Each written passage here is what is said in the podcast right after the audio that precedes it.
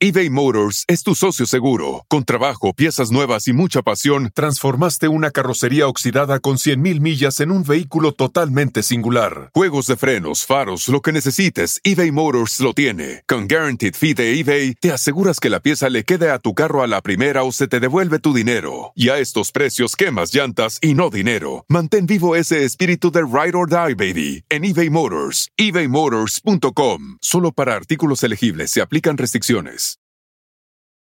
Hay dos cosas que son absolutamente ciertas. Abuelita te ama y nunca diría que no a McDonald's. Date un gusto con un Grandma McFlurry en tu orden hoy. Es lo que abuela quisiera. Barata En McDonald's participantes por tiempo limitado. Y hasta que se me hizo Lucerito. no, todos podemos hablar porque yo estoy, yo estoy feliz de estar contigo y eso sí, creo que con eso hay que empezar, que, te quiero, que te admiro, que me gusta verte, que creo que eres un gran charlista. Gracias, gracias, yo también estoy feliz. Yo, yo, sé, lo hemos estado platicando, sabes que también te quiero, te respeto mucho lo que estás haciendo, porque me gusta que eres de esas personas que dice lo que piensa y que, pues bueno, ya, que el mundo arda, que por eso luego la gente se vuelve polémica, pero además algo que me llama mucho la atención es que la gente piensa que tú simplemente eres opinóloga. No se da cuenta que hablas según mucho que has estudiado. Antes de iniciar... Pues, yo, creo que sí sabe que soy grafóloga, soy perito grafólogo grafóscopo, soy abogado. déjenme les enseño algo para que vean. Sí, porque sí es importante. Te digo, a mí me llama la atención que de repente se quieren poner a, a discutir opiniones con argumentos basados en ciencia y en estudios y en lo que estás haciendo. en Derecho, como lo pueden ver. Ahí está con un promedio con un promedio total de 9.9. Ahí está, fíjate, somos primos de eso también. Yo salí de la escuela con muy buenas calificaciones. No, si no... Reconozco que toda mi vida fui de 10. Entonces, el 9 de la universidad no me lo tomé tan bien. A ver, yo, yo quiero preguntarte algo porque yo tengo esa impresión y siempre lo he dicho, y se lo decía a Lupita y a Claudia. ¿Sí tienes alguna idea de cuál es tu coeficiente intelectual? Porque me da la opinión que tienes tres cerebros trabajando al mismo tiempo en diferentes niveles. No, la verdad no tengo idea. Soy muy tonta para muchas cosas y soy muy buena para otras. Pero cuando digo tonta es tonta, tonta, tonta. cuando alguien dice, es que no puede ser, por ejemplo, me cuesta mucho trabajo pensar mal de las personas. Me gustaría tener ese pensamiento de, claro, claro, me van a hacer daño, esto lo están haciendo para sacar provecho, porque aunque me dedico a personalidad, dentro de mí hay un grado inmenso de estupidez que cree que la gente va a ser buena cuando tú fuiste buena. No, pues bueno, es un espejo, tú, tú sabes, es difícil que tú puedas ver algo malo en las personas porque ves, piensas que todo el mundo es como tú, o desde tu cabeza piensas que todo el mundo es como tú, y sorpresas que se lleva uno en la vida. y en mis análisis a veces se enojan porque no despotrico contra nadie. Entonces, como no despotrico y no soy lo suficientemente grosera o hiriente, entonces está mal, porque la verdad tiene que ser blanca o negra, no existe el término medio, y para mí los matices cuentan todo. Claro, hay cosas donde no se puede matizar. Lo hizo o no lo hizo, lo robó, no lo robó, abusó o no abusó. Ahí no hay matices. Claro. Ahí no hay matices, pero en la vida cotidiana creo que estamos llenos de matices. Por ejemplo, tú tienes mucha información respecto a veces una persona y sabes inmediatamente cómo movió la mano, el ojo para aquí, para allá, habla todo. Es como una computadora y un escáner. Sí, exactamente. En cámara lenta, pero por mucha información, ¿no? No cómo levantaste las cejas, hacia dónde va la postura, pero luego en conjunto, luego en cámara lenta. Sí, y además me gusta, que es lo peor del caso. Me encanta lo que hago, me gusta hacer contenido. Sufro cuando no puedo hacerlo. Sufro cuando creo que, porque hay cosas que no hago porque no, no me parece que sea lo correcto. Hay temas de los que yo nunca voy a hablar. Preferencias sexuales, Nunca. O sea, si alguien quiere decirlo o no decirlo, esa es su responsabilidad. Nunca. Nunca. Eh, hay, tiritos que sí me aviento porque me parece que tienen que ver hasta con justicia, Poncho. Sí, claro. O sea, digo, esto es valioso, esto es necesario decirlo. Eh, me parece, por ejemplo, que en este momento de linchamientos mediáticos, no propiciar más linchamiento me parece importante. Muy importante, pero oye, tengo una pregunta porque a mí me llama mucho la atención como de repente tu cabeza ya tiene como estas fórmulas matemáticas, ahora sí que como Excel. ya tienes la fórmula y nomás ves el resultado, porque ya lo tienes bien estudiado. ¿Qué pasa cuando todo lo que está, lo que te está diciendo esa fórmula no coincide con lo que sientes? A lo mejor todos los movimientos y eso te dicen, esta persona no es de fiar, pero tú Pues, sientes claro, que hay, sí. gente, hay- hay gente que yo conozco que, que sé que sé que son buenas personas con decisiones muy equivocadas. Y entonces tienes que ser profesional, ¿no? Se te olvida en ese momento, tienes que olvidarte que lo conoces o que la conoces o que es tu amiga. Y, y Tienes que se- ser- y además es de interés público, porque no es que yo me meta y diga, ay, hoy tengo ganas de ver qué hace mi vecina. Pues no, pero si la Rosalía sube un video que se hace viral y me Claro. están etiquetando, yo sé que ahí, de hecho, yo veo mis etiquetas en TikTok. Entonces, si en TikTok veo que les interesa, por ejemplo, que yo hable de Mandy Moore, por decir una palabra, pues de. Mandy Moore hablamos, ¿no? Ahorita lo que me mandan es al burro Van Ranking con el video del burro donde salió de miembros al aire, ¿no? Y digo, es mi amigo, lo quiero muchísimo, quiero mucho también a Lalo Suárez, quiero mucho a todo el equipo de miembros al aire, pero únicamente voy a hacer, voy a describir gestos, no tengo que caer en un juicio moral, porque eso a mí no me corresponde. No, y además me llama mucho la atención, por ejemplo, mucha gente me decía, no te enojaste, con-". ¿Y ¿cómo voy a enojar si estás siendo profesional completamente? A ver, Y lo que estás entonces, diciendo es real. yo creo que sin pasión no puedes conectar con la gente. No, yo estoy de O acuerdo. sea, a- me parece que, que la televisión sería aburridísima, el entretenimiento, YouTube, TikTok, Facebook, todas las redes sin pasión. Sí. Lo tibio no funciona en ningún lado y, y lo platicábamos el sábado. Entonces, si tú quieres conectar con alguien, tienes que sentirlo. ¿Qué pasaba, por ejemplo, en los debates de Enrique Peña Nieto? Perdón que se los ponga, pero lo voy a poner. Ahí vamos con el señor. Cuando tú ves los debates de Enrique Peña Nieto, Ajá. te das cuenta que es muy, robati- muy robotizado. Este es un debate presidencial del año 2012. Enrique Peña Nieto, que, que además, eh, fíjate que en los, en, lo, en, en las reuniones, en los mítines, en las que, que se hacía, decía, Peña, bombón, te quiero en mi colchón. Era un hombre que insultaba pasiones por guapo, porque físicamente es un hombre de facciones muy finas, es un hombre que puede resultar muy atractivo. Pero quiero que lo veamos porque además Enrique Peña Nieto ganó y ganó con mucha ventaja, pero en debate, eh, que además en general los presidentes de México no han sido extraordinarios en debates. Pero ¿por qué no lograba conectar en un debate Enrique Peña Nieto? Porque era robotizado. Cada movimiento estaba tan estudiado, pero tan estudiado, ay, perdón, que no lograba conectar. Al contrario, parecía lejano. Vamos a ponerlo aquí. Listo. Sí, estudiado. la que venimos fortaleciendo con las distintas voces, las ¿Ve la mano? expresiones, la diversidad Sí. de pensamiento que justamente nutre nuestra democracia, no necesariamente se ha traducido Nota cómo el dedo está perfectamente ensayado, lo cual no permite que exista ninguna emoción en el rostro del presidente, en el- eh, del expresidente Enrique Peña Nieto. y lo que es el centro de mi propuesta es que tú ganes más y que alcance para más. Este dedo, no crean ustedes que fue pura coincidencia, que le nació del alma señalar con el dedo. Por supuesto que no. Lo hace porque de alguna forma sus asesores lo, lo, lo, pues sí, le, le dicen, ¿no? Va por aquí, va por allá, que yo creo que era eh, una de las herramientas más importantes del presidente López Obrador como candidato. Mucho Claro. más que pasiones o animadversiones, porque esto no, eh, esto no tiene, eh, esto es una realidad. Fíjate, Andrés Manuel López Obrador lograba conectar con gran, logra conectar con su audiencia porque sabe cómo hablarles, en qué tono, es un hombre extraordinariamente intuitivo y es una persona que al verse espontáneo permite que se conecte. Voy a poner a López Obrador en sus en sus Discursos. de campaña. Y porque no son tibios también, o sea, tienen posturas claras, fa- favorables o no respecto a cualquier punto, ¿no? Que creo que Por también es importante. Totalmente, totalmente. La pasión, misma pasión que no, que no parecía tenerlo. Mira, aquí está, hace seis años, usan dinero para comprar lealtades y engañan, compran votos, trafican con la pobreza de la gente. Y por eso pueden postular a una vaca o a un burro y gana la vaca o gana el burro. Y son lo mismo, fulanos y menganos, puercos y cochinos. Cerdos y marranos. Pero pronto, muy pronto. No, ¿Notan el tono de voz, la velocidad, lo fácil que es entender?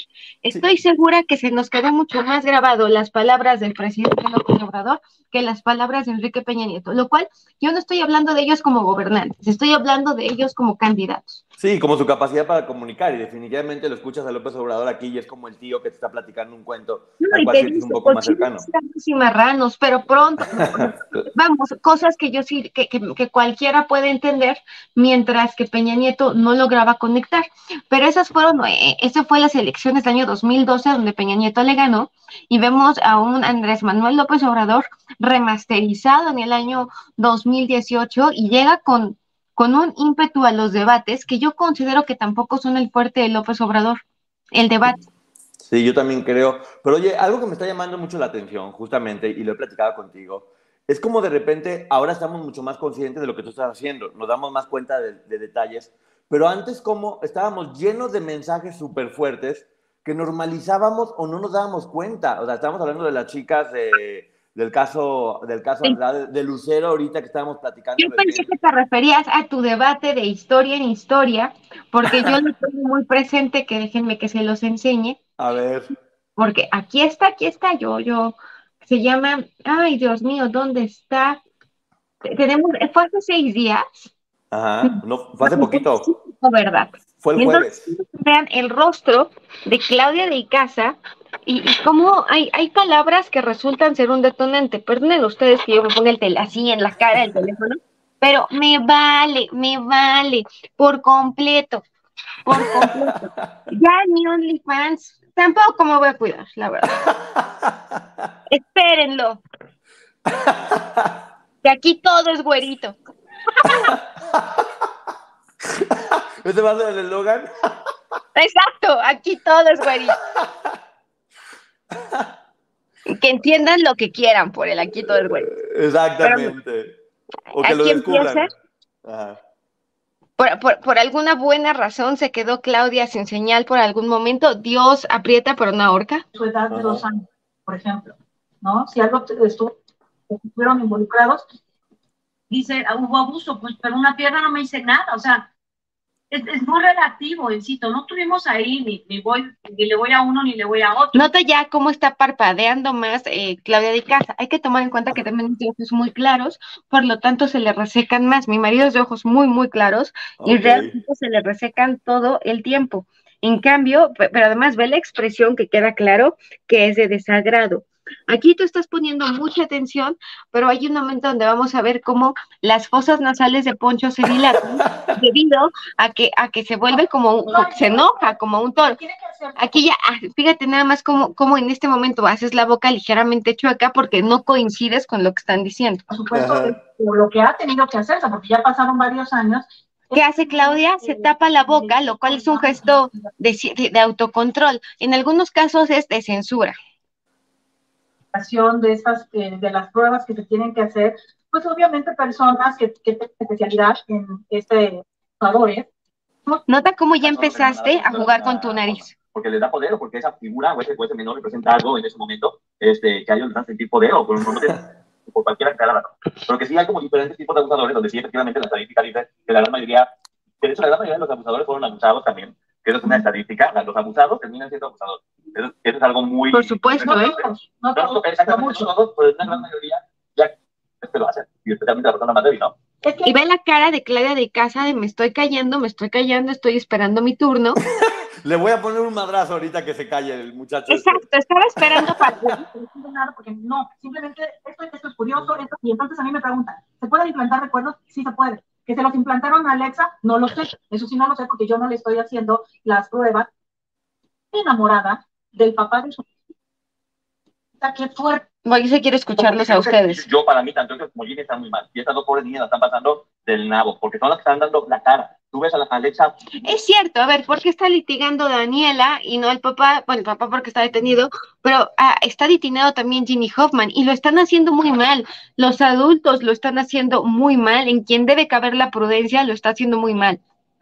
Apoyando a Jimmy Hoffman y ves a Daniela haciendo todo por, por el papá este, tú ves, o sea, básicamente la están aventando a que ya se responsables de algo que ellos no están haciendo. Ah, nota el tono de voz y la, la Ah, ya. expresión es de mucho enojo. Te da mucho coraje el tema de Daniela Parra y la forma en que tú consideras que está siendo expuesta.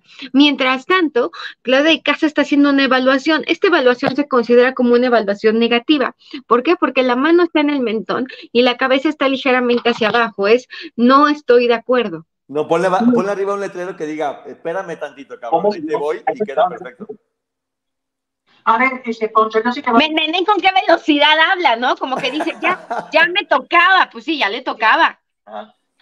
Eh, yo considero obvio, porque si resulta que fue este, lastimada, abusada, etcétera, pues sí, el cucu y tiene que tomar una terapia. Alexa, pero yo veo a Daniela y yo no la veo manipulada, Concha. Yo veo a una niña defendiendo a su papá porque ella tuvo una conversación con su papá de frente. Este se le conoce como lenguaje corporal de poder. Justamente este ilustrador La se le, mano. se le llama además ilustrador palillo con la mano.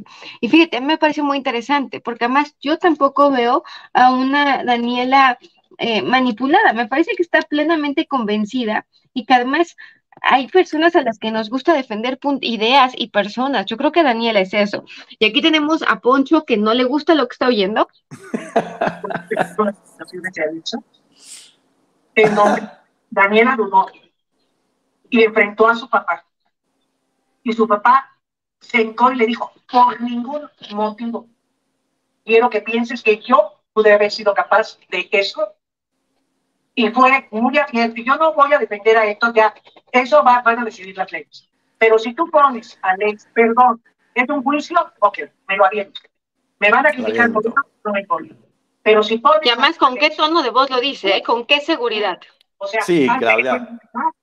A una comparecencia que llegan de celebridad ella y la mamá. Mira, quiero que veas cómo también la nariz se te pone ligeramente roja a comparación del resto de la cara. ¿No es la alergia? Puede ser, puede ser, puede ser, pero eh, fíjate, cuando, cuando tenemos algún tipo de excitación emocional, la Ah. alergia se pone roja, la, la nariz se pone ligeramente roja, aumenta porque aumenta la circulación en esa zona. Para poder contribuir con. Ya se trabó otra vez la. Oye, fácil. Oye, cuando yo vi la entrevista me quedé congelado, de hecho me las mandé. O sea, a ver, a ver, yo sí te voy a decir, yo sí vi esa entrevista de Ventaneando. A ver, hay una Ve nada más eh, cómo, cómo está tratando el cuerpo de Claudia de Casa de calmarse. a- al sacar la lengua, a jugar con la lengua dentro de la boca. Entonces, a mí me queda muy claro que, que, a ver, la única manera de que las personas se interesaran tanto en esta conversación y en este debate era a través de la pasión. Si no, ¿Sabes, ¿Sabes qué pasa? Y lo platicaba contigo hace rato. Es increíble cómo a veces uno nada más vive las cosas y ya.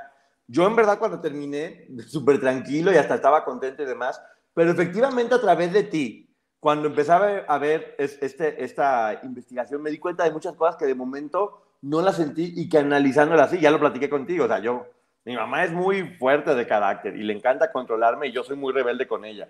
Entonces, Claudia de alguna forma es una figura para mí materna dentro del programa y tenemos siempre como estas discusiones de madre Claro, hijo. Y sí, fue. Es muy mamá. Yo Sí. trabajé con ella en hoy durante. Pongo la mano aquí porque estoy, estoy, estoy acordándome. Tenía, mira, tenía yo 20 años cuando Claudia de Casa me conoció hace 10 años. El tema es que Claudia siempre ha sido muy maternal, muy protectora. Ella una vez nos dio un susto terrible en el programa. Terrible. Estábamos en La Esperanza, Estado de México, habría que preguntarle. La picó una araña. Uy, No me acuerdo, estábamos en Acapulco o en, pero se puso gravísima. Gravísima. órale.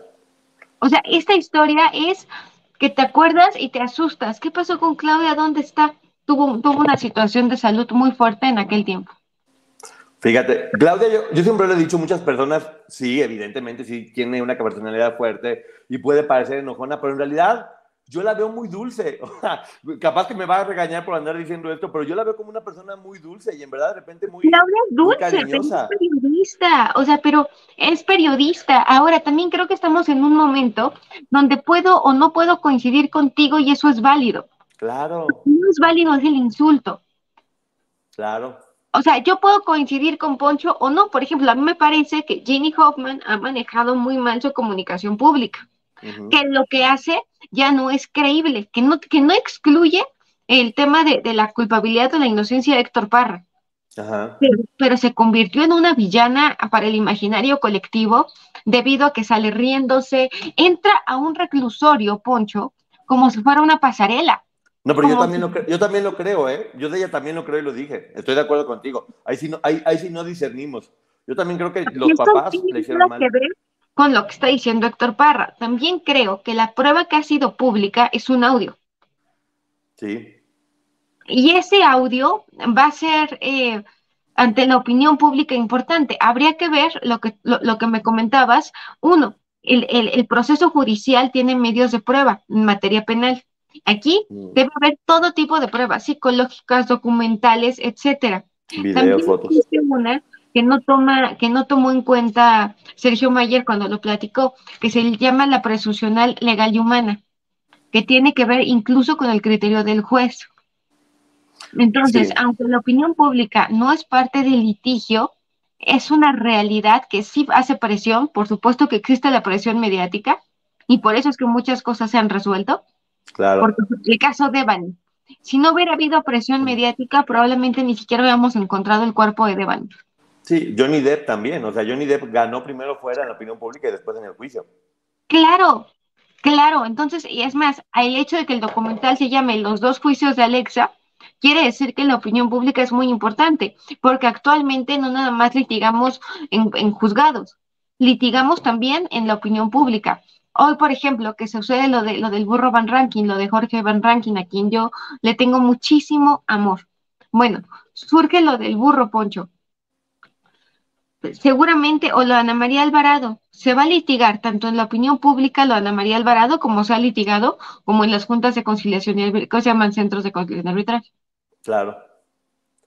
Oye, pero... A mí, de repente en redes sociales, cuando fue lo de Richo Faril, se ofendieron porque yo dije que podría, las declaraciones se podrían tomar como un daño moral para las personas de las que habló y me decían, es que tú no le das la razón ciega. ¿No? No, lo digo yo, a lo mejor como abogado del diablo, ¿no? A lo mejor como abogado del diablo, pero desde el punto de vista jurídico, no como amiga, no con las pasiones de Richie, quiero, no, yo también quiero ser Richie Farrell cinco minutos, Poncho.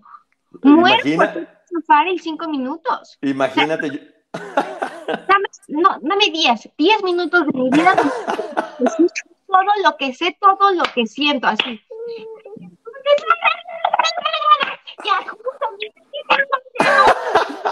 Sí. Marifer, aquí tienes tu espacio, tienes 10 minutos. fácil. es valiente, sí. Por supuesto que me parece. Que, que, que, que, la persona está convencida, sí. Pero también es una realidad que se lo pueden voltear. Claro. Porque incluso no, en un juzgado, cuando yo comenté que en un juzgado no podría testificar, se ofendieron muchísimo. Y no, no podría testificar porque ni podría contar como prueba lo que dijo debido al estado en el que estaba.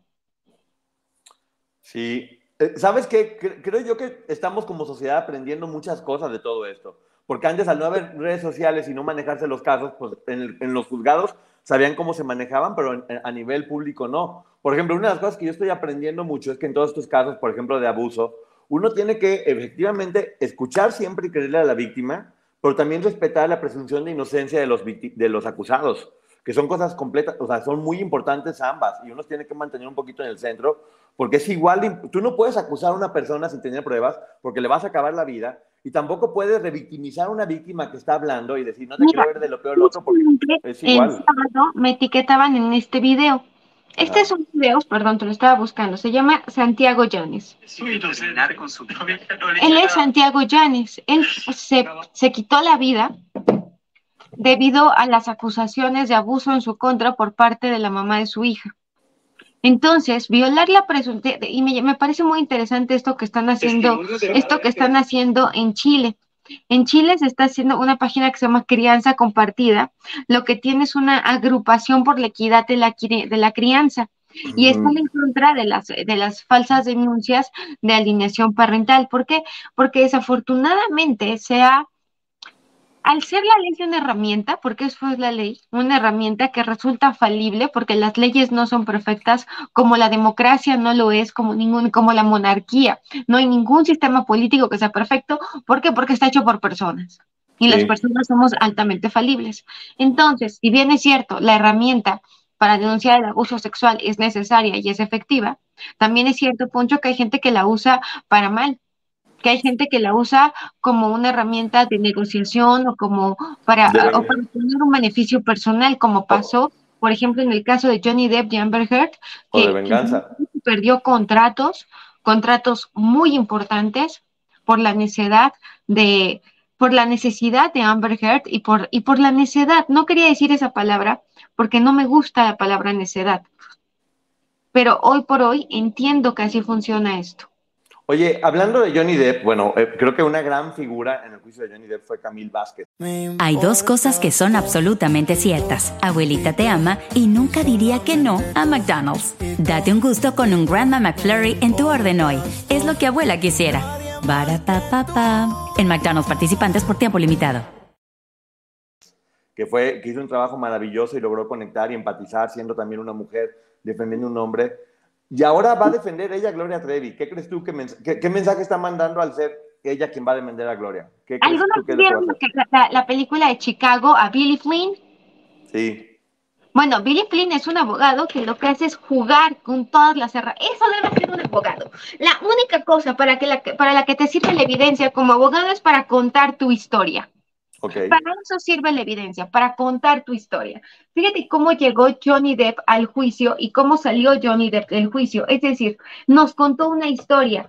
¿Qué es lo que va a hacer ahora? Seguramente eh, Camille Vázquez, que es una mujer brillante de orígenes latinos, eh, me parece que es una decisión muy acertada, eh, porque además no es nada más Johnny Depp, es un equipo de, de abogados muy importantes. En cambio, eh, vimos eh, el cambio que vimos en Johnny Depp cuando, cuando empezó el juicio, al Johnny Depp que vimos cuando terminó el juicio, fue muy interesante. ¿Por qué? Porque lo vimos primero despeinado, eh, todo el tiempo así, triste, tota, o sea, e, era nuestro protagonista venido a menos para contarnos la historia. ¿Qué pasó después? Johnny Depp se va empoderando y va, no me gusta la palabra mi empoderar en especial, de hecho es una palabra que no me gusta porque no, no me parece que ni siquiera cumpla con, los requisitos eh, para poder estar. Perdón que yo les enseño todos y me llegan mensajes, si no, no importa. pero, pero ve con qué actitud salió del juicio con una actitud de absoluta victoria. Esto fue antes de que ganara, llegaba, saludaba, pero, pero cuando empezó el juicio, lo veíamos cabizbajo. Entonces, finalmente lo que se hace es eh, trabajar con la opinión pública. ¿Y qué quiere decir trabajar con la opinión pública? Es una manipulación mediática. Nos guste o no, es una manipulación mediática. Aquí está, imagínate cuando salían de la eh, de, de, los juzgados, de la audiencia, ve nada más cómo salía Johnny Depp. ¿No parece la portada de una película? Sí, claro. No, o sea, a mí me, es más, había momentos donde parecía que estaban coqueteando Camille Vázquez, que a mí me recordaba a Camille Claudel por el nombre. Bueno, yo soy muy fan de Augusto Rodin, pero eh, eh, me parece que, todo esto era importante porque nos estaban contando una historia de cómo empieza el juicio y cómo termina el juicio, se ve despampanante, se ve victorioso. Mientras tanto, teníamos a la villana que, cada vez se veía más destruida, más estresada, se le notaba la, eh, eh, la ansiedad, la desesperación. Una historia muy mal contada por parte de Amber y una historia muy bien contada por parte de Johnny Depp de lo que se considera una relación que es absolutamente tóxica. Pero imagínate que Johnny Depp lanzaba besitos en el juicio y las mujeres se nos volvíamos locas. O sea, es Johnny Depp lanzándote besitos porque lo estás apoyando. O sea, claro, claro, así, así funcionamos. Lo que pasa es que antes era en el paredón de la Inquisición y ahora lo hacemos en las redes sociales. Y lo vamos a ver ahora en el, en el 2024 con las campañas políticas. Entonces, estamos hablando de que no importa tanto el cuento, sino cómo se cuenta. Muchas veces es mucho más importante. Si sabes contar bien el cuento. Márquez, ¿no? Que la vida no es como es, sino como se cuenta. Entonces, yo puedo contar, estoy platicando con Alfonso. no, pues qué padre. qué divertido. Así es. Así es. Oh, estoy platicando, oh, estoy platicando con Ponchote. él cree que Héctor Parra debe ser juzgado. Pues sí, es diferente, es diferente. La pasión es lo que conecta. Que, claro. que, yo el tema de Mari Boquitas, eh, que platiqué con Poncho y le dije, me voy a poner a estudiar muchísimo para poder estar contigo, para poder hacerlo como, como, mira, porque pues yo te admiro, y entonces yo decía, lo tengo ah, que hacer bien, lo, tengo, aquí siempre, está. Siempre lo haces bien. Soy muy estudiosa, eso sí. Mira, aquí están ellas dos compartiendo esta canción. Eh, eh, ella se presenta porque hay quien dice, ¿por qué no le dieron la oportunidad de ser lanzada? Sí, sí le dieron a Mari Boquitas la oportunidad de ser lanzada. Por su... Ve nada más la belleza de María Raquel Portillo mal llamada Mari Boquitas, pero fue lanzada como Mari Boquitas, así que lo correcto es decir, lanzaron a Mari Boquitas, al personaje que creó Sergio Andrade. Yo, yo me quedo impresionada con la belleza de, las dos, eh, tanto de Gloria Trevi y el parecido físico de las dos. Sí, eran como, como ya lo comentamos, era como una, la versión buena de Gloria, ¿no? Es lo que tú me decías. Mira, sí, claro, porque Gloria era la rebelde. Aquí está cantando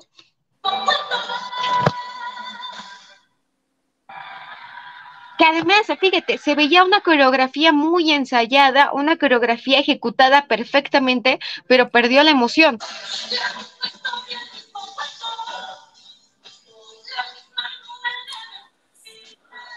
¿Sabes qué pasa? No sé si viste la película de Gloria.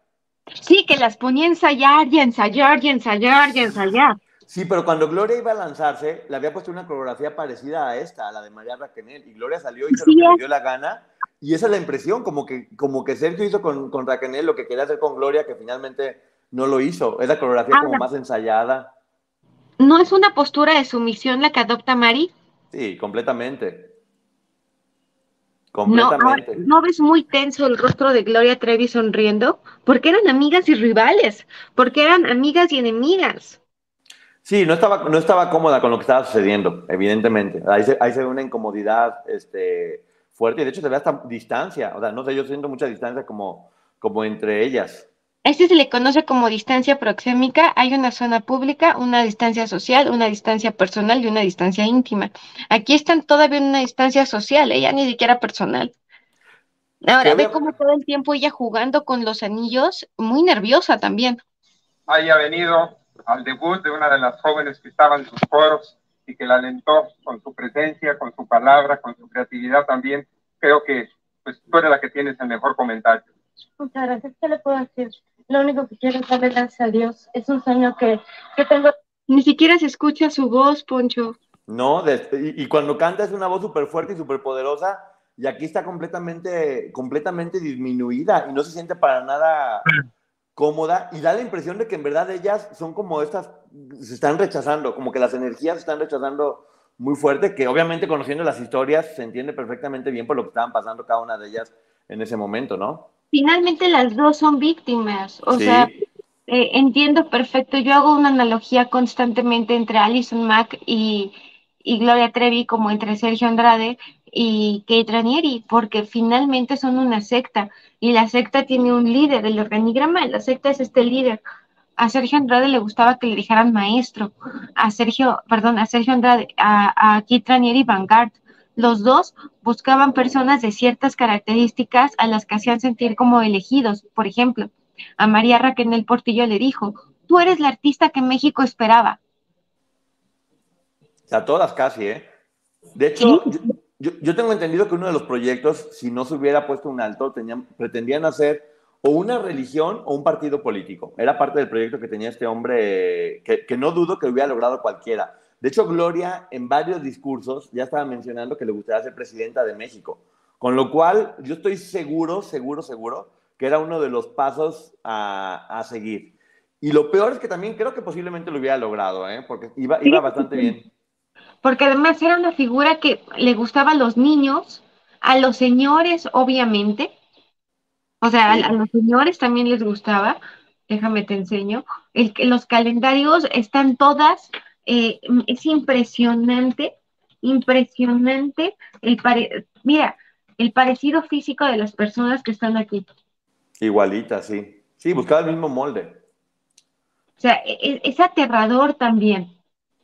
Siempre estuvo, bueno, pues ya se ha platicado esa historia y siempre estuvo buscando a su lucero, a la lucero que no pudo concretar ese gran amor que según él sentía, que no era otra cosa más que enfermedad.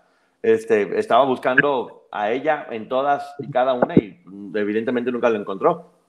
Si ven que volteo es porque estoy jugando con la cámara.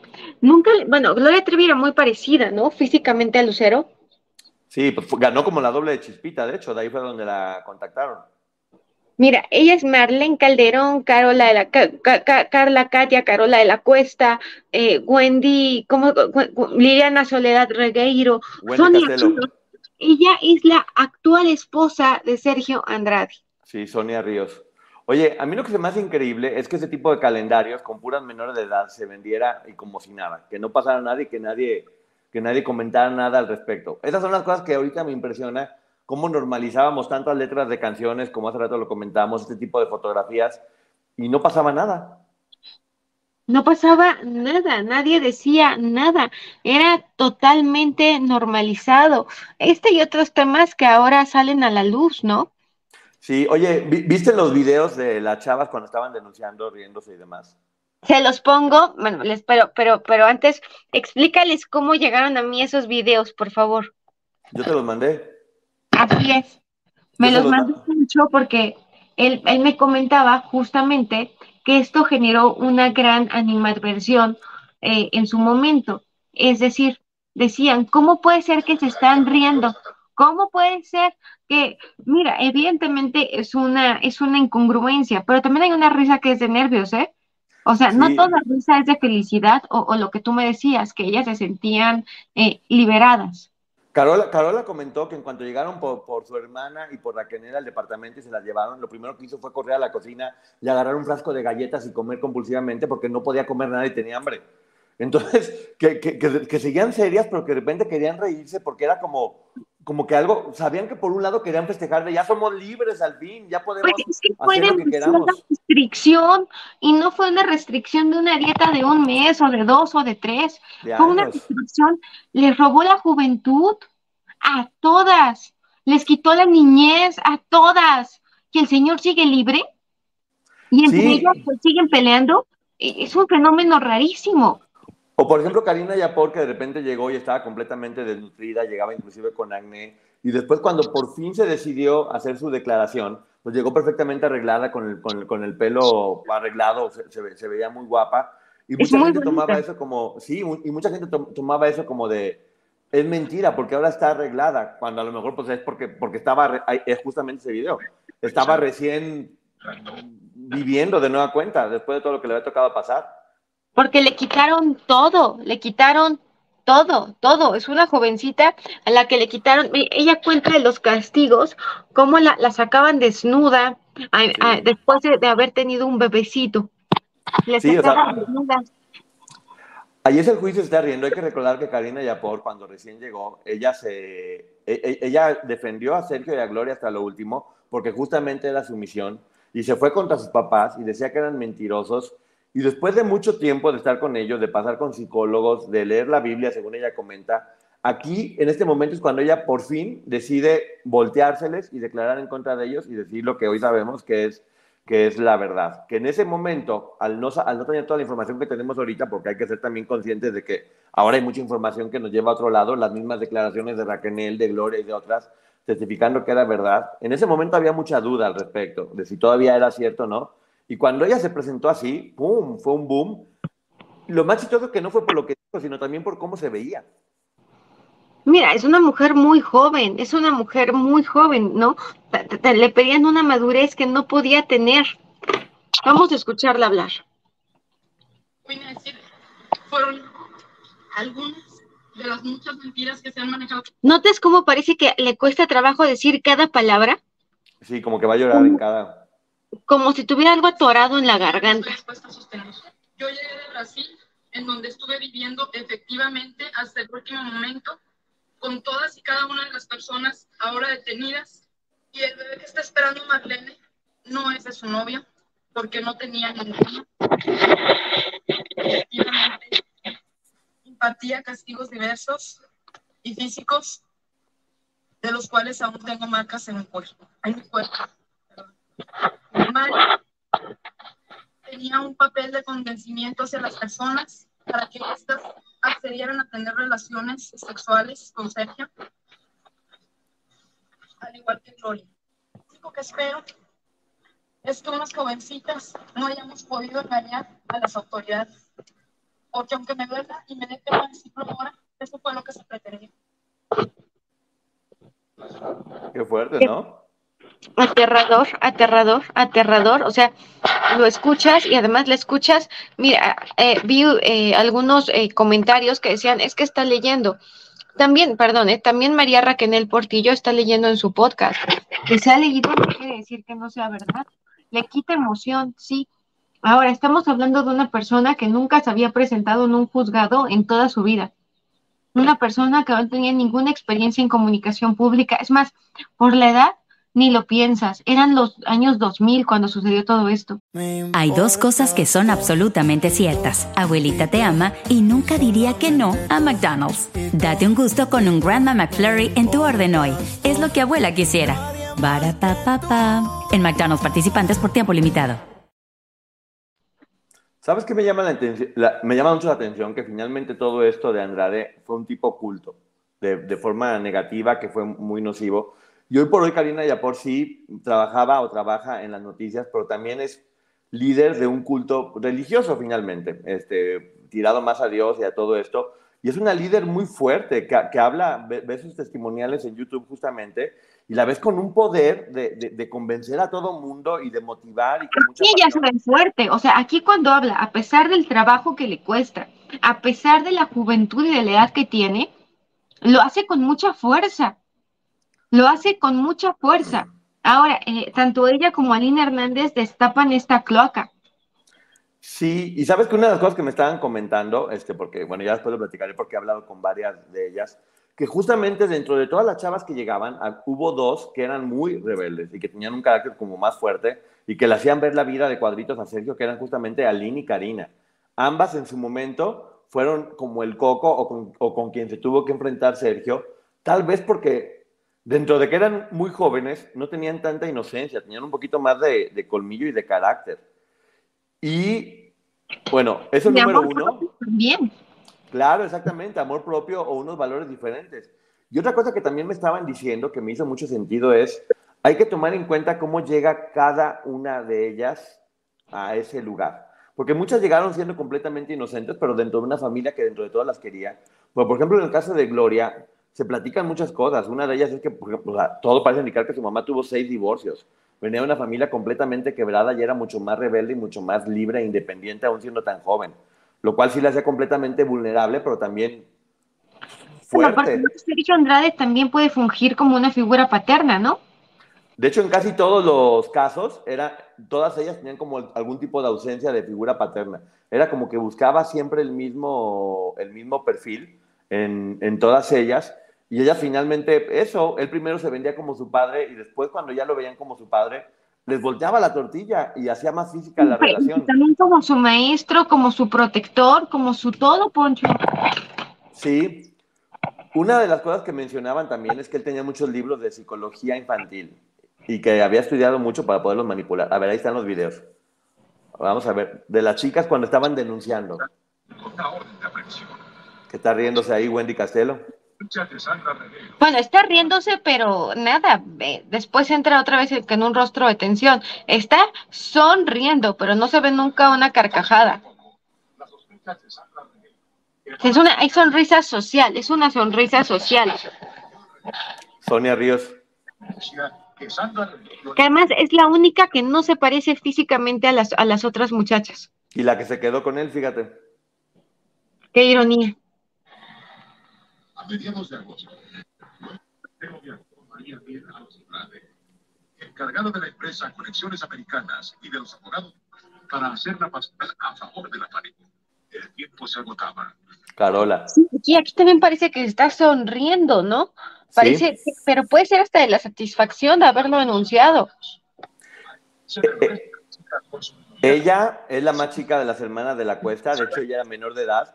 En ese, en ese momento ella tenía la opción de poderlo denunciar igual que Karina, porque había sido mamá y estaba embarazada siendo menor de edad de Sergio. Ella tenía esa posibilidad de, haber, de, haberlo, de haberlo denunciado. Y e- e- ella es la que te comenté que dijo que en cuanto se fueron, lo único que quería era comer galletas y reírse porque decía, al fin soy libre, como que dentro de todo no tenía tanta conciencia de lo que había pasado, que también muchas veces sucede, ¿no? Yo no, no creo que vas la vida igual a los 17 que a los 37 que a los 27. Ves la vida totalmente diferente, son circunstancias totalmente diferentes. Y, es que a mí me impresiona, por ejemplo, cuando ponen a Mari Boquitas en Boquitas Pintadas, brillaba Poncho, brillaba, blanca, blanca, chapeada, con el pelo negro, negro. Era un sueño ver a esta mujer, un sueño, un, un sueño, un sueño que cayó en un, en un eh, pederasta, ¿no? Pero un sueño. Ella es un sueño, físicamente es preciosa. Y la sonrisa, mira, cómo está, se ve feliz. Ahora, hay rumores eh, acerca de su esposo, ¿no? ¿De su esposo, el actual? De su esposo, el actual, ¿De qué rumores? Perdón, eso no. es violento, ¿no? Ah, pues lo que pasa es que le contestó a Gustavo Adolfo Infante, porque Gustavo Adolfo Infante le preguntó si iba a demandar a Gloria y fue como de, oye, ya deja de manipularla. Igual con la falta de conocimiento del, de- de- del medio. Yo no sé si sea violento porque no lo conozco personalmente, pero pues bueno, creo que a lo mejor le faltó tener un poco más de tacto y lo que estaba haciendo era defender a su esposa. Los demás no tengo idea. Pero Ahora, sí, ve, ve quién se ve chiquita. O sea, en esta foto, la que está al centro es Gloria Trevi. Ella está en una postura de protección y en un papel secundario.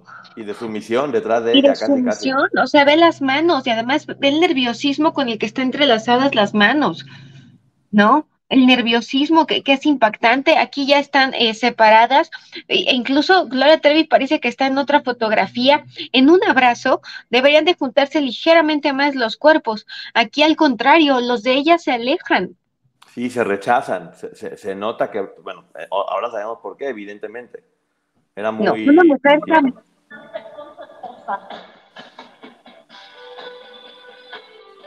Porque además, mira, incluso cuando canta la canción parece que está sufriendo. Los movimientos son de Gloria Trevi, o sea, es, eh, son los movimientos de Gloria, justamente. Es lo, es lo mismo, o sea, podría, po- o sea, si le pones en mudo, podría parecer que está cantando Gloria Trevi. porque fue la más obediente de todas, ¿no? Y, y Gloria Trevi cuando sale en este debut en Siempre en Domingo, tal y como dices, y, y- y que además esto le ocasiona un castigo, porque se supone que habla Emilio Azcárraga y le dice, no nos, no nos, ¿qué hizo? Pero la gente enloqueció porque le encantó. Oye, también algo que me acuerdo mucho, que, que ahí también viene la enseñanza, cómo uno debe aprender a no juzgar de primera instancia. Yo me acuerdo cuando salió todo esto que yo vería a Raquel y yo pensaba, es que parece que es mala porque todo el tiempo está callada y como enojada y como oscura. Y yo me daba la impresión en ese, en ese momento, aclaro, que era como la, la celadora. Y lo que yo interpretaba a lo mejor como que era como un poco de maldad. En realidad era una profunda tristeza y una profunda depresión y, y ahora vemos que estaba completamente quebrada. Y ahora que la veo dar entrevistas, en verdad, hasta el tono de voz y todo parece que es otra persona completamente, como que brincó de la sombra de la luz, ¿no? Mira, aquí está Gloria Trevi en las escenas comparadas, para que no haya tampoco un tema de derechos, lo que hizo en aquel siempre en domingo en el año de 1989, de acuerdo a nuestro YouTube. Aquí está, aquí está Gloria Trevi que no sigue la coreografía, pero que sigue su instinto, y su Claro. instinto no se equivocó.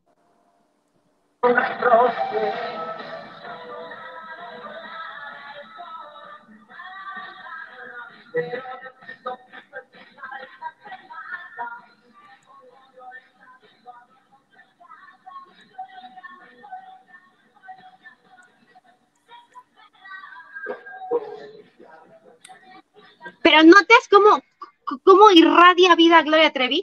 Claro, o sea, eh, eh, toda la rebeldía, yo creo que ella estaba contenida todo el tiempo con la vida que estaba llevando, y acá es como, es el único espacio donde puede hacer lo que quiera. En la película se ve que la cacheteó. de, de brincar. Creo que ya es tiempo de ir con el psiquiatra. Pam, pam. Vamos, Marifer, dale. Avienta libros, eso. Mira, que, en cambio, ves a Mari Boquitas, que es tan perfecta y tan contenida, que no logra transmitir. Hay, hay- hay- hay una frase que es muy cierta, que dicen que por eso ganó Trump, y yo también lo, lo considero, es, uno tiene que ver a la gente como es y no como dice que es. Porque tú- nadie te va a decir su, su- su lado rebelde o su lado malo, pero si, si alguien sabe leerlo bien y empatiza con ese lado es cuando les va muy, muy bien. En ese momento las mujeres estaban infinitamente reprimidas. Estaban reprimidas y no lo hacían, y vieron en ella la forma de hacerlo de alguna forma, y ella representaba todo eso, romper con la sumisión que ellas tenían cuando querían ser libres, ¿no? Una- pe- pero además un nivel de manipulación, de, de- de promesas incumplidas, de, represión, eh, de dejarse, eh, el hecho de alejarte de la familia. A mí me recuerda mucho a la secta Nexium. Completamente, o sea, yo que me ha tocado también, y, y también sabes cuál, la de Tom Cruise, es también bastante parecida a todo este tipo de Ah, grupos. la de, eh, claro, claro, claro, la, la de la cienciología. Igualito, es lo, es lo mismo, hasta son como por multiniveles y por partes y cómo los van alejando de su familia, cómo les dicen que les van a contar secretos, cómo también todo lo, lo que tiene que ver con la sexualidad es, está muy ligado, como la forma de someterlos, la forma de castigarlos, de hacerlos cómplices de alguna forma, porque al hacerlos cómplices no pueden denunciar. Y yo es lo que decía cuando estudiábamos todas, todo este tipo de organizaciones coercitivas, que son calcadas, ¿eh? Es calcadas uno, dos, tres, cuatro, nomás cambian los nada actores. más cambian las caritas. Y en este Pero es lo mismo. ella parece estar en otra foto. María Raquel Portillo parece estar en otro lado. Sí, justamente. Televisión Azteca comenzó, Televisión Azteca promovió, Televisión Azteca Mira, él culpa al TV Azteca de lo que le hizo a estas mujeres, o sea. Y ve con qué, con qué fiereza de- de- Sí. en ese momento eh, defendía a Gloria Trevi, porque además Gloria Trevi lo adoró, Gloria Trevi lo amó. Sí. No, no les importa y eso justifica. No lo justifica, pero tampoco justifica que TV Azteca haga lo que hace con nosotros. Pero una televisora no creo que haya sido la que dijo, Sergio, tú vas a hacer esto y, No, y las niñas van a denunciar es- eso. Niñas, La- no, niñas, es que hay una tendencia. Amo a Lidia, amo a Lidia, qué periodista tan incómoda. Enorme. ¿verdad? Hizo las, eh, la- yo creo que fue la mejor entrevista de todas las que hizo esta mujer, ¿eh? Por mucho, no, no, no se dejó llevar y, y hacía las preguntas que se tenían que hacer y no se las puso a modo, los, los, los, los, los orilló a que hablaran o que dijeran unas cosas. A través de la cara de dolor de Gloria Trevi, acaba de perder una hijita. No, es increíble la historia, lo triste de ella con su nena. Pero tiene más hijos. ¿Te quieres casar? Me quiero casar. ¿Ya escuchaste el tono de voz? Sí, y ese tono de voz siempre lo identifiqué cuando mentía. Y quiero levantar la cabeza muy en alto. Dios me lo permite, me voy a ir a comer una feijoada bien hecha. Te lo Ah, ¿Notas cómo empieza la entrevista? Les pregunta, ¿qué vas a hacer cuando salgas de aquí? Y después ya se descose, extraordinaria, ¿eh? Sí. ¿Dónde a tu hija? Mira, Lidia, yo te estoy diciendo, que si no me escuchas, yo te estoy diciendo que Como cuando pierde el control, se enoja, ¿no? Inmediatamente. Claro. ¿Y sabes qué es lo mejor? No acepta que una mujer lo está arrinconando, que sea una mujer. de aquella persona en el momento en que aquella crisis que estábamos viviendo los dos, porque lo dijeron, ellos lo reconocían como amábamos a la niña, lo, lo reconocieron. La misma Liliana antes de hacer el cambio nunca había sabido ya dar el sueño de una persona querida. Yo no Y la cara de no te creo, sé que lo que dices no es cierto. Mira, mira, mira. Bueno, y de hecho lo está disfrutando un poco, ¿no? A mí me da la impresión de que lo está disfrutando como de ándale. Yo la veo harta. Sí. Yo nunca supe en mi vida lo que era quedarte despierto, aunque tú también tienes sueño, para que esa persona le dé la forma en que estás viviendo. Un día me levanté, fui al baño. Cuando volví del baño, Gloria no estaba en la cama. Estaba hecha bolita así, en un rincón del departamento, llorando y temblando. Son cosas muy duras de recordar, pero son cosas mucho más duras de vivir. Y nosotros lo vivimos. Y la niña siendo construido. Que vengan aquí, vamos a discutirlo en donde se llevó a cabo todo el asunto, en teoría, porque a estas alturas... Nos... Nota cómo tiene que respirar Gloria Trevi. Gloria Trevi tenía mucho, a ver, Gloria Trevi tenía el mayor dolor que puede tener una persona en la vida. Claro, perder su bebé. O sea, ahora, Mari Boquitas ahora ya ni siquiera usa esos colores que traía antes, ¿no? Aquí está con, con Luisito Magaña y quiero que lo veamos como cómo está ya de color de rosa. Muy buena entrevista, por cierto. Véanla en el canal de Magañísimo de Luisito Magaña. Aquí está el canal de Magañísimo, justamente aquí está. Es otra. Magañísimo. Es otra. Es otra. Es otra. Y lo veía en la mirada, en el tono de voz, en, en, o sea, es otra, o sea, otra completamente. Hasta los colores, mira, ya trae collares, no usaba collares, no, nada. Yo, sí- yo sí la veo liberada y la, y la veo valiente.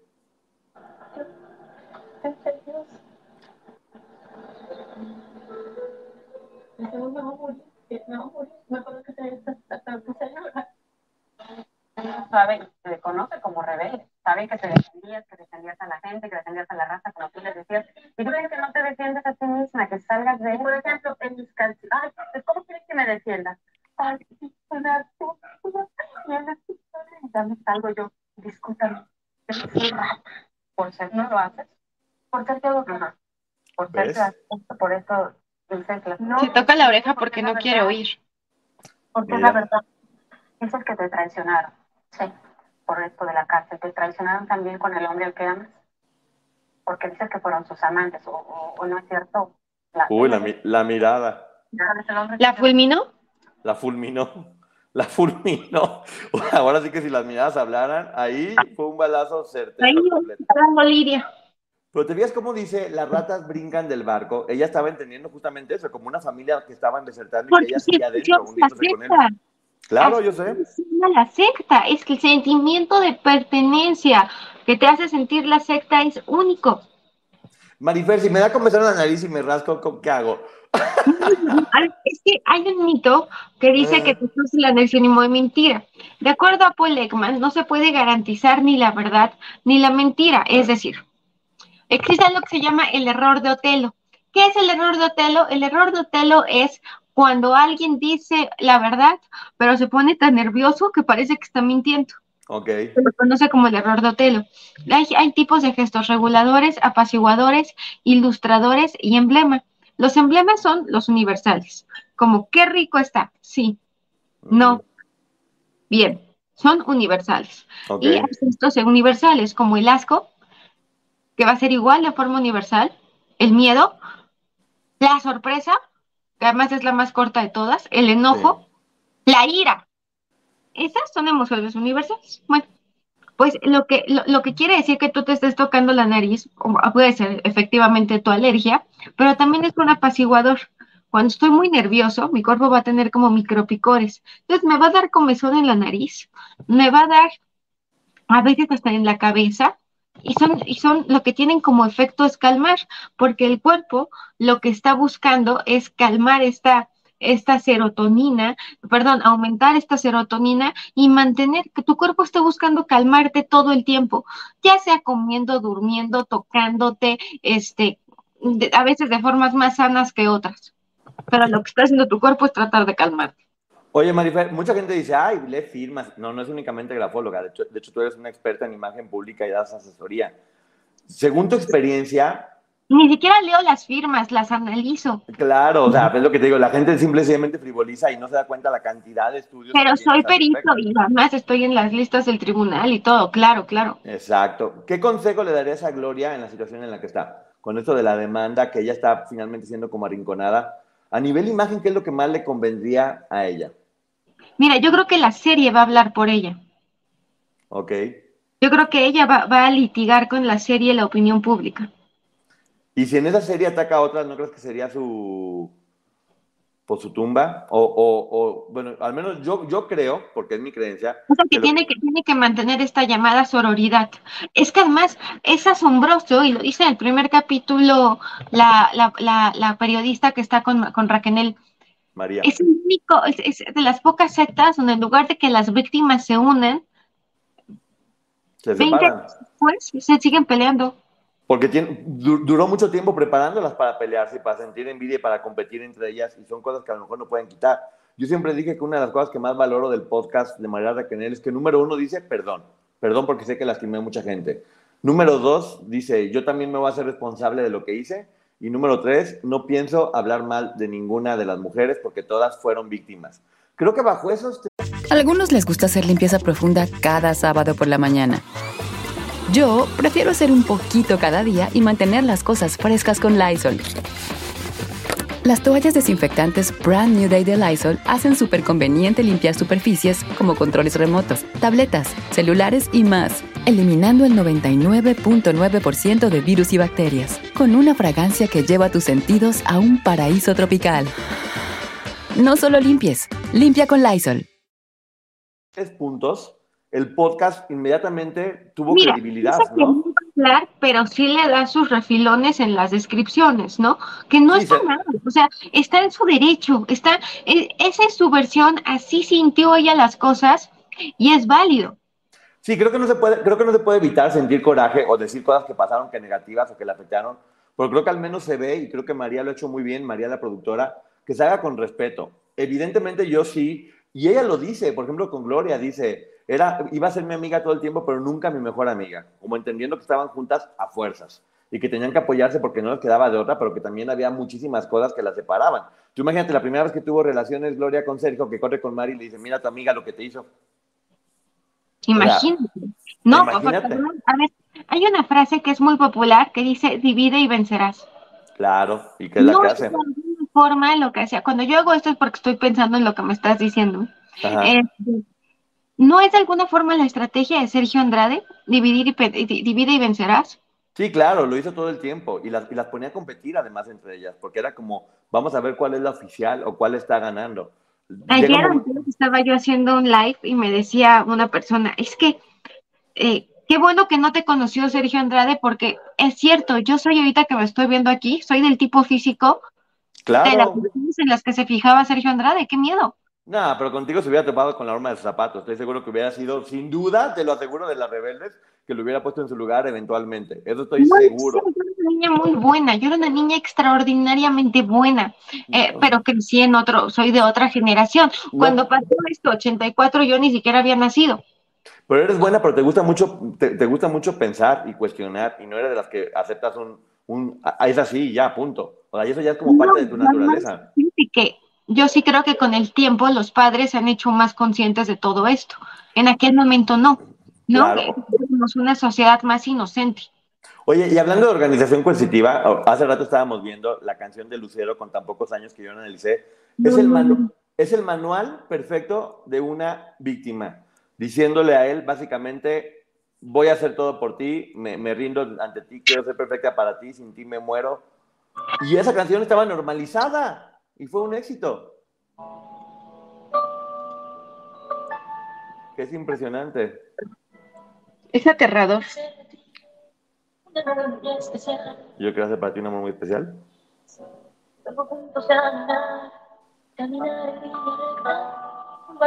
Como la felicidad. Ser la chica más perfecta. Que eso siempre les exigía a Buscando agradarlo, ¿no?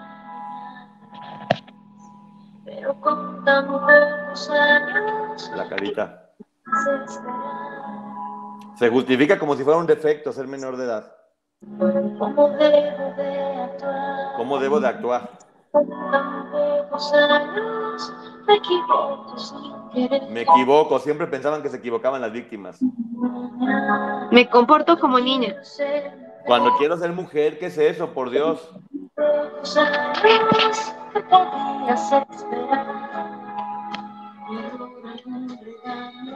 Un regaño. No me quieres perdonar. ¿No me quieres No, no, perdonar? no, no. Irrita ver esto. Es, es irritante. Es lo que te digo, o sea, un regaño, un no me quieres perdonar, quiero ser perfecta para ti, como tú y nadie más, pero con tan pocos años. O sea, es, es- esta- es la voz de todas. A la mamá de Lucero y mira dónde está Lucero y con qué salud mental está Lucero y qué bien está Lucero. ¿Sabes Y como todas sus perversiones tuvo que pasarlas a otra persona porque con Lucero no pudo. Y lo más impresionante es que esta canción es de antes de empezar con todo esto del, del, del clan.